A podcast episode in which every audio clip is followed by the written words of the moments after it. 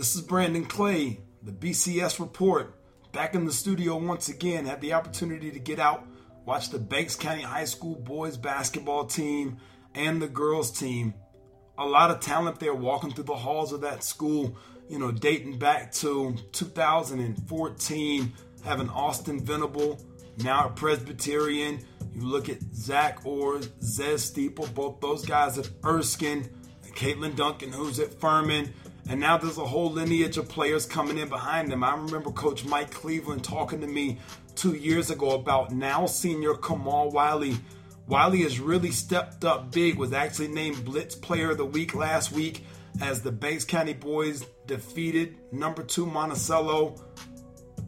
And for good reason. Coach Cleveland is one of the best high school coaches that I've met during my 15 years doing this in terms of encouraging his players to compete, to get better, holding themselves accountable, holding himself accountable to always get better each and every single day, each and every single workout.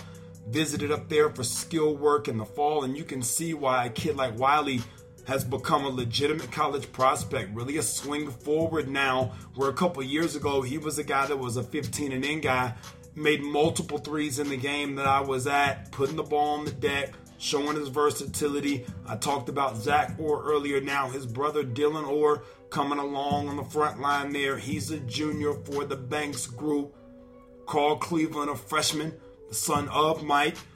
Another guy that's going to have great skill, earned the nickname Kevin Love at EBA camp back in the summertime, and has really just continued to show and prove why he belongs on such a big stage this early in his career You've got Grant Riley also on the front line there in the junior class. So tons of guys that can play and will make an impact all year long as Banks County honestly looks to make a push beyond where Steeple or Venable left on their way out with graduation. They continue to get better as a program. You look at the backcourt for them, Darius Bonds, aka Shaun Livingston, Stetson Boswell helping hold it down. And I think really the X factor here is a guy named Gabe Martin on the wing can make an open shot, can shoot at 15, and they can get to the rim and finish it as well. Quay Caruth also in the mix there.